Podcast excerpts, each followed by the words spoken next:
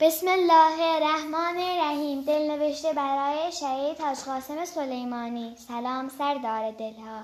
سلام امید شیعیان و مظلومان. سلام ای حافظ امنیت و مدافع حرم اهل بیت. چقدر عاشقانه در آغوش مولایت آرام گرفتی. اما با رفتنت اقیانوسی از غم و اندوه به پا کردی. اما حالا که رفتی خورشید از عشق در دلهای مشتاقانت برافروختی و آرزوی وسالت را در دلها زنده کردی. حاج قاسم عزیز دلم برای لبخندهای شیرینت و صحبتهای زیبایت تنگ شده.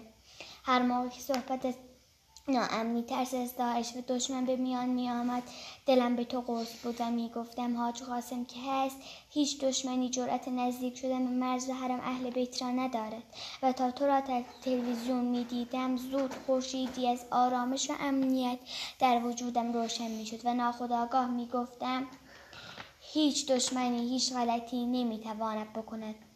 و می گفتم مالک اشتر علی داریم و زلفقاری در دست که امان هر دشمنی را بریده است.